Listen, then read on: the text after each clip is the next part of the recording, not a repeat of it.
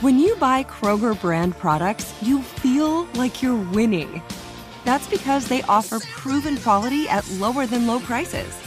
In fact, we guarantee that you and your family will love how Kroger brand products taste, or you get your money back. So next time you're shopping for the family, look for delicious Kroger brand products because they'll make you all feel like you're winning. Shop now, in store, or online. Kroger, fresh for everyone. At JCPenney, fashion counts for everybody and everybody. The weather is getting warmer and it's time to swap my winter layers for fun, vibrant, and cool clothing with so many fun things happening this spring, like Mother's Day and the Wind Down Tour. It's hard to find great looking clothes that fit you just right. That's why I love JCPenney. JCPenney has so many stylish and comfortable options for so many different body types. I've been blown away by their selection and everything hugs my body in all the right spots. Refresh your wardrobe this spring with style that gets you. Something to wear that fits your favorite moments of the season at prices that feel just as good. Discover brands that get you and put style and comfort first, like Worthington and Liz Claiborne for her, each in women's petite and plus sizes. Here, spring comes in all shapes, sizes, and colors. JCPenney, make everybody count. This is Asked and Answered Questions. with Tom Opferman and Steelers Digest editor Bob Labriola. Labs, we made it to the bye week. I can only assume as we do this podcast, the private jet is on the tarmac getting ready to take off to whatever tropical destination you'll be headed for the next couple days. Yeah, uh, the asked and answer jet. You mean? Yes. It it, uh, it has the logo painted on the uh, uh, you know the tail wing there, the tail whatever that thing is, and uh, yeah, we'll be landing in uh, Hamilton, Bermuda, um, shortly. One day, I hope. Actually, I'm on. I'm I'm sitting in the uh, in the waiting area there. At, uh, you know, as they're gassing up the Yes, Learjet. at Pittsburgh International. Yes, of course. No, no, uh, Allegheny County Airport. Oh wow, the the fancy one, of course, for the PJ. Yes. I uh, Yeah. unfortunately have never been able to get on the A and A jet. I hope as I continue to do this podcast, you'll let me on eventually, though. So uh, it keeps me motivated. You're certainly on. You're certainly on the on the list, and let me tell you this: you're on the list above Mike Prisuta. So there's that. Well, I won't tell him that. Hey, you want to start with a quarterback question today? That would be something different. Something right? different. Something different. Yeah, something different.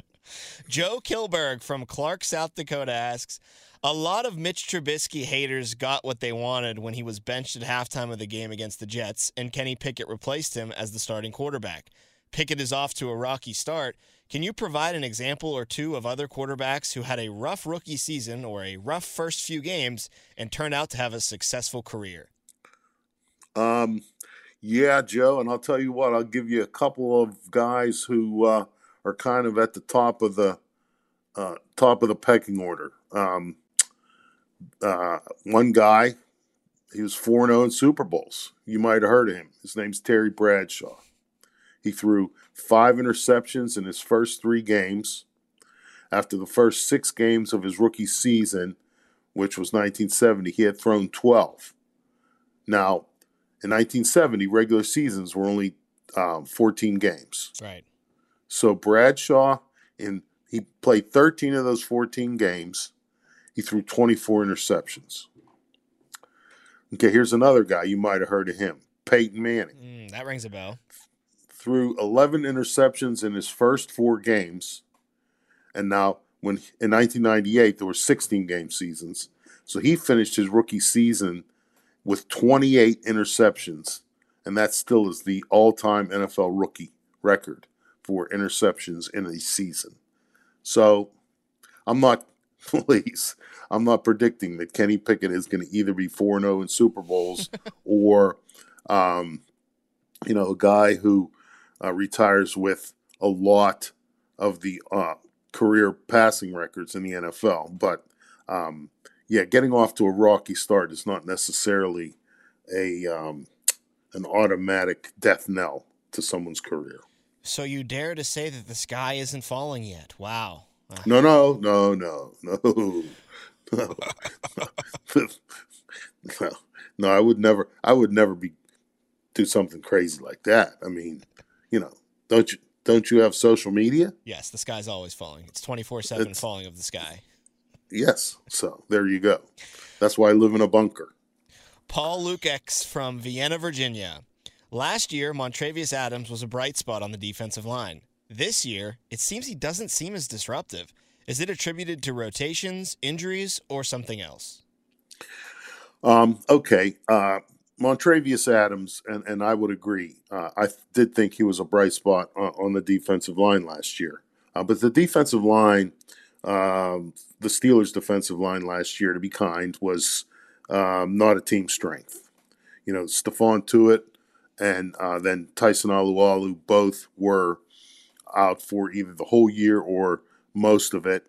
And, you know, the Steelers were trolling practice squads and waiver wires, uh, you know, looking for help along the defensive line. And um, the practice squad is where they found Montravius Adams. So, just to give you a little background on him, um, he's played for three teams already in his six NFL seasons. Okay, and so again, no disrespect to him, but three teams in six seasons make you a, makes you a journeyman by definition.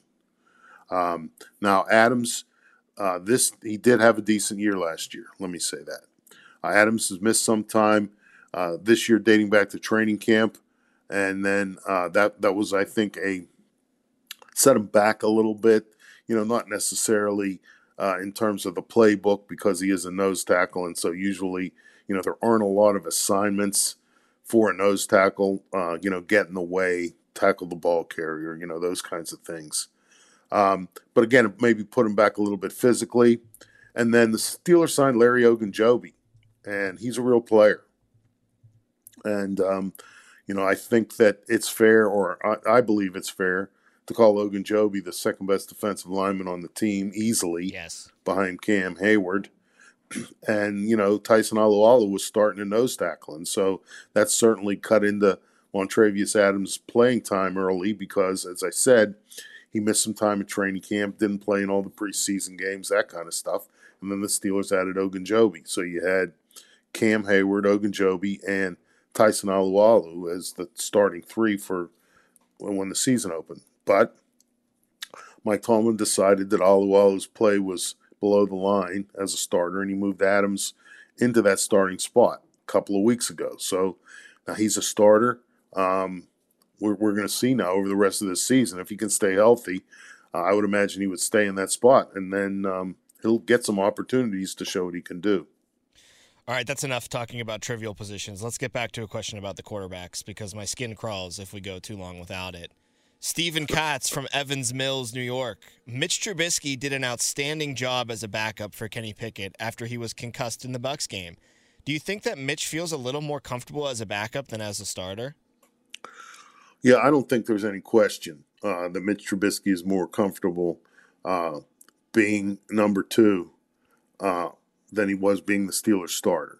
Um, uh, you know, it's not like we have long talks about things, but I mean, I think you can just look at the way he played um, during the time he was a starter, and in the in the his appearance as a backup in that game against Tampa Bay a couple of weeks ago.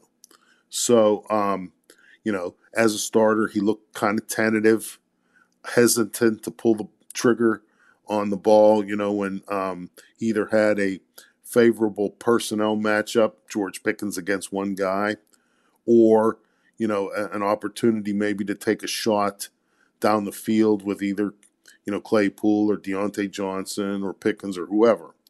Uh, but when he played against winning against Tampa Bay, he didn't he didn't show any of those tendencies. Right. In fact, not only did he not show any of those tendencies, but on that one read option, you know, he pulled the ball out of the running back's belly. I mean, that was his decision. That wasn't a, you know, play action, keep the ball yourself play.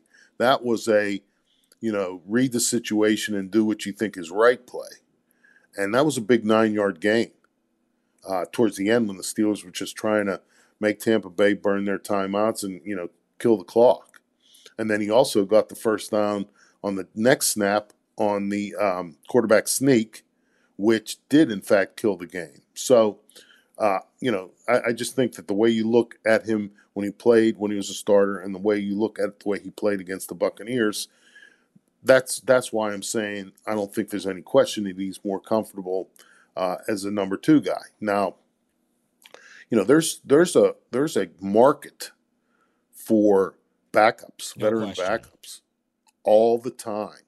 And if you establish yourself as one of those guys who can prepare himself without a lot of practice reps during the week, and if called upon, go in to a game and you know give your team a representative performance, um, you know, help them win, maybe specifically, or at least uh, not lose the game with your play. You can have a long career in the NFL. You know, this guy behind Dan Marino, his name was Don Strock. I think he did that for 17 or 18 years. Wow. and you know do the arithmetic on the number of seasons. And again he was not the lowest paid guy on those t- guy Right. on those teams. So you can you can uh, you know that's that's quite a little um, way to go you know and you're not getting the snot beat out of you uh, every week either. So i think that um, you know down the road we'll see how this all works out but down the road, I think that if Mitch Trubisky decided that maybe that was uh, a course that he wanted to pursue in this league, uh, I think the Steelers would be interested in him as a number two quarterback to Kenny Pickett. At JCPenney, fashion counts for everybody and everybody. It's spring, and with the weather changing and so many great things coming up, like Mother's Day and the Wind Down Tour, I definitely need a fresh spring wardrobe for every occasion. This spring, I'm looking for that perfect flowy spring dress for Mother's Day, as well as replacing my everyday basics. That's what I love about JCPenney. They have so many stylish and comfortable options that I always find just what I'm looking for there. Spring is a feel good season and comes in all shapes, sizes, and colors. The fashion at JCPenney is the same way. Refresh your wardrobe this spring with styles that gets you, something to wear that fits your favorite moments of the season at prices that feel just as good. Discover brands that get you and put style and comfort first, like Worthington and Liz Claiborne for her, each in women's petite and plus sizes, and Stafford and Mutual Weave for him, style and comfort for all, even big and tall. Plus, even more for the whole family like Levi's and Xersion. Here, spring comes in all shapes, sizes, and colors. JCPenney, make everybody count.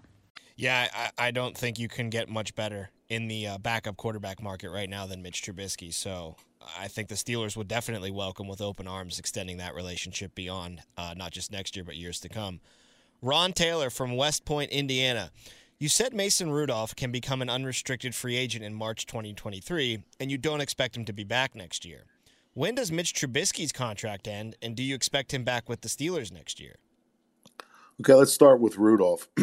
um, you know, I, I I do think that Mason Rudolph, because he's third uh, here in Pittsburgh, and I don't really see that changing unless there are injuries. Um, next March, you know, he'll be 27 years old. He will have uh, on his resume, you know, a winning record as a starting quarterback in the NFL regular season. And so I, I- I think there will be a market for him. I mean, he has conducted himself professionally this season. Um, he has not been a problem, uh, not running his mouth. He's not a malcontent. You know, he has accepted these decisions that have been made um, and done what he's what he has been asked. And so I think that when you combine that with, you know, what Mason Rudolph has shown uh, when he has had an opportunity to play, he certainly belongs in the league. And I think that again, there are enough teams looking for either um, competition for their starter or someone who can be Don Strock. You know, we were just talking about that role. You know, a clear number two guy who is valued and is not someone who is going to have to, you know, keep looking over his shoulder every Right. year. So that's you know that's why I would think that Mitch Trubisky is going to have an opportunity. I think he will get some offers next March when free agency hits, and you know based on what his future would look like in Pittsburgh, I think that he's going to explore those. And hey, I, I don't blame him for doing that. Now, as for Mitch Trubisky, his uh, 2023 cap number is going to be like right around $10 million. Now, that might seem like a lot, but when you look at that plus what Kenny Pickett is going to be making, uh, still on his rookie contract, and he will only be in his second year in the rookie contract, and you cannot, a rookie on his rookie contract cannot even ask for a contract extension, or you can ask, but teams are not permitted to give rookies a contract extension until they have been three years deep on their rookie contract. So Pickett's locked in for 2023 at whatever number is on his rookie deal. So that's going to be about $14 million on the cap for Trubisky and Pickett next year, which is not bad No, for all. uh, for your number one and number two quarterbacks. So, you know, I, I I don't know that you know the Steelers are going to necessarily um, give Trubisky you know his release, um, especially if Mason Rudolph leaves as an unrestricted free agent, which he had he can do. And they're certainly not going to put the franchise tag on him. Right. So they're, the Steelers really will lose all control over Mason Rudolph uh, March 2023. So um, I think that yes, I expect Mitch Trubisky to back with the Steelers next year. And as I said to Steven, um, in response to Steven's question, I do think that you know moving forward, if he's interested, Trubisky, I mean, in a number two job, uh, the Steelers would be interested in seeing what they could do to make that happen. Wade Ages from Dallas, Texas asks The professional careers of Kendrick Green and Kevin Dotson have been disappointing to date, given their performance and awards in college. I noticed that Kendrick played left guard in college, but the Steelers drafted him as a center, and that Kevin played right guard in college, but the Steelers drafted him as left guard. Is it a common practice for the Steelers to change the positions of their draftees? And if so, how successful has that practice been? okay, there's two kinds of position switches here, kind of in Wade's question. Um, you know, moving a guard from the left side to the right side is really not that big a deal because if you're going to have an NFL career uh, and you're a guard, you better be able to play both sides. Um, if you're a tackle, I understand that you know left tackle uh, is significantly different uh, than right tackle in a lot of teams' offenses and in, in a lot of ways in pass protection. But if you're gonna if you're gonna have a long career, you know, in a pinch, you better be able to move over to the other side because there's stuff that happens in games that you know teams get in a pinch, and that that kind of versatility is needed. Okay, now the other kind of position switch is, you know, guard to center, center to guard. Those are a little different. Right. Um, but I will give you a couple of guys you might have heard of again uh, who have made that switch and done pretty well with it. Uh, moving backwards from, uh, you know, now, the first guy is Dermontti Dawson. He was exclusively a guard in college. He played some center in high school, but once he got to Kentucky, he was a guard. The Steelers drafted him as a guard uh, and fully anticipated him being a guard because Dawson was a second round pick. And then in the same draft on the third round, the Steelers picked a center from Notre Dame named Chuck Lanza. So the idea at the time was, or the belief at the time was, Dawson is your guard, Lanza is your center. Um, now, Chuck for Noll, who was the coach at the time, for some reason, never took a liking to Lanza. Just did not think he could play. Um, and Lanza wasn't very long on the Steelers team, and then he, he was out of the league. So Noll was obviously right. Uh, Dawson's rookie season, he played five games, all of them at guard. Then he injured a knee and he was done for the year. It was the next season that Dawson uh, became a center and he's in the Hall of Fame. So that's how that one worked. Another guy who played some guard in college and for the Steelers when his career started, you might have heard of him too. His name was Webster. Mike, I think was his first name. Yeah, that's right. Mike, Mike, Webster. Yeah. Um, and he played guard for the Steelers, you know, early in his career uh, because when he was drafted, the Steelers had two centers, Ray Mansfield and Jim Clack. And so, you know, Webster appeared in every game. Um, he played some guard, he played some center, um, but, you know, he was just trying to get on the field. And then um, Mansfield retired uh, after the 76 season, and Clack was gone, I believe, before that. And Webster took over at center, and um, he's in the Hall of Fame too. So you're telling me both of those worked out pretty well for the Steelers then? Yeah, yeah. Not all, not everyone not always, does though. Not always. But you wanted examples of, um, you know, Wade asked for examples of um, you know, the Steelers making that move. There's those examples. And our final question today comes from CJ Puhala from Pittsburgh, Pennsylvania. My understanding is that Coach Mike Tomlin has a major, if not deciding, role in the drafting process. If so, it appears from my perspective that the current woeful state of the team is simply due to an inconsistent, incorrect judgment of talent. Am I, at minimum, partially accurate? Um, uh, okay, here's the deal. Uh, this is, yes, Mike Tomlin has a major role in the drafting process. So did Bill Cowher. So did Chuck Noll. That was the business plan that Dan Rooney put together uh, back in the 60s when the Steelers got rid of Buddy Parker, who hated draft picks, and traded them all. And the Steelers decided that um, the way to build your roster was through the draft. So Chuck Noll was hired because he believed that as well. Bill Nunn was hired because he knew a thing or two about scouting, and um, the rest is history. So, you know, this is not a change. Um, you know, we can go back to um, 1972, 72 draft. Was a little bit of an argument over the number one pick. Uh, Chuck Noll liked Robert Newhouse. Art Rooney Jr. Uh, and Nunn liked Franco Harris. So, you know, the way that worked was um, if Noll put his foot down and said, no, we're taking this guy, that's who they would have taken. Right.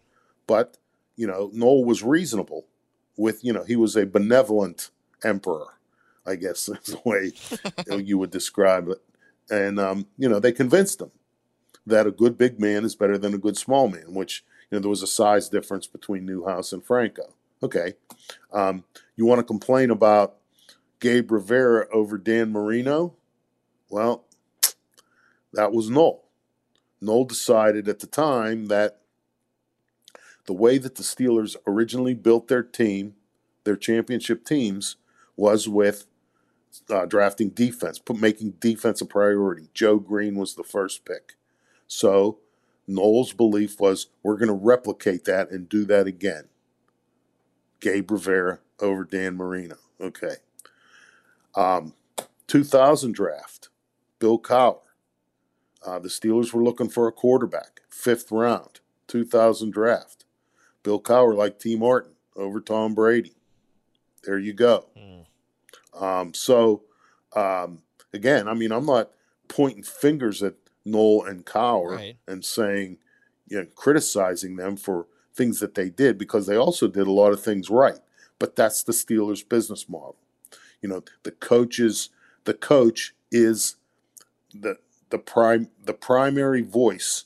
And if you want someone else, then your job is to convince the coach or make him see the merit of your argument or a different argument and hopefully get him to come around to your way of thinking. 2004 is the same way. You know, Bill Cowher was all in on Shawn Andrews instead of Ben Roethlisberger. You know, Dan Rooney yep. is the one in the room who, you know, during the 15 minutes between picks, that's what you had in the first round in those days. During the 15 minutes between picks, you know, he was in the room and he started talking to some of the scouts and personnel people. He said, you know, we have time. We don't have to turn the card in now let's talk about this quarterback who's at the top of this board here. So he's asking, and they started talking, and then, um, you know, it came around. I don't, I don't know exactly, but Bill Cowher came to agree, and the Steelers got Roethlisberger. So um, that's the way the Steelers draft room works. Uh, it's not a ever a, you know, we're taking this guy. No one has a um, final say, so to speak. But in my experience and what I have come to understand is if the head coach is vehemently in favor or opposed to someone, mm, um, that's probably the direction that the team is going to go. Well, Labs, I don't want to keep the pilots waiting too much longer, and I don't want your frozen daiquiri to start to melt. So let's end this thing, and you can get out there on your private island for your bye week. Okay, sounds good. and um, just in case you were wondering, uh, it has no cell service, so leave me Okay. alone. I'll make out of office. I got it loud and clear. Right.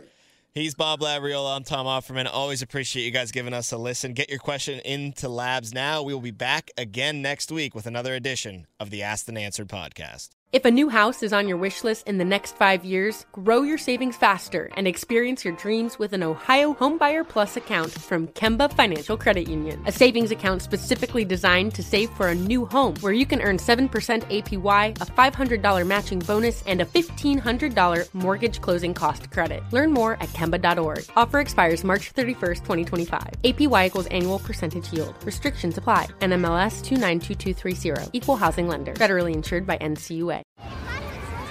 Hey guys, back at the playground again, huh? Yep. You know what this playground could use? A wine country. Heck yeah, and some waves so we could go surfing. oh Ah, love that. A redwood forest would be cool. I'm in. Ah, ski slopes. Let's do it. Um, can a girl go shopping? Wait! Did we just invent California? Discover why California is the ultimate playground at visitcalifornia.com.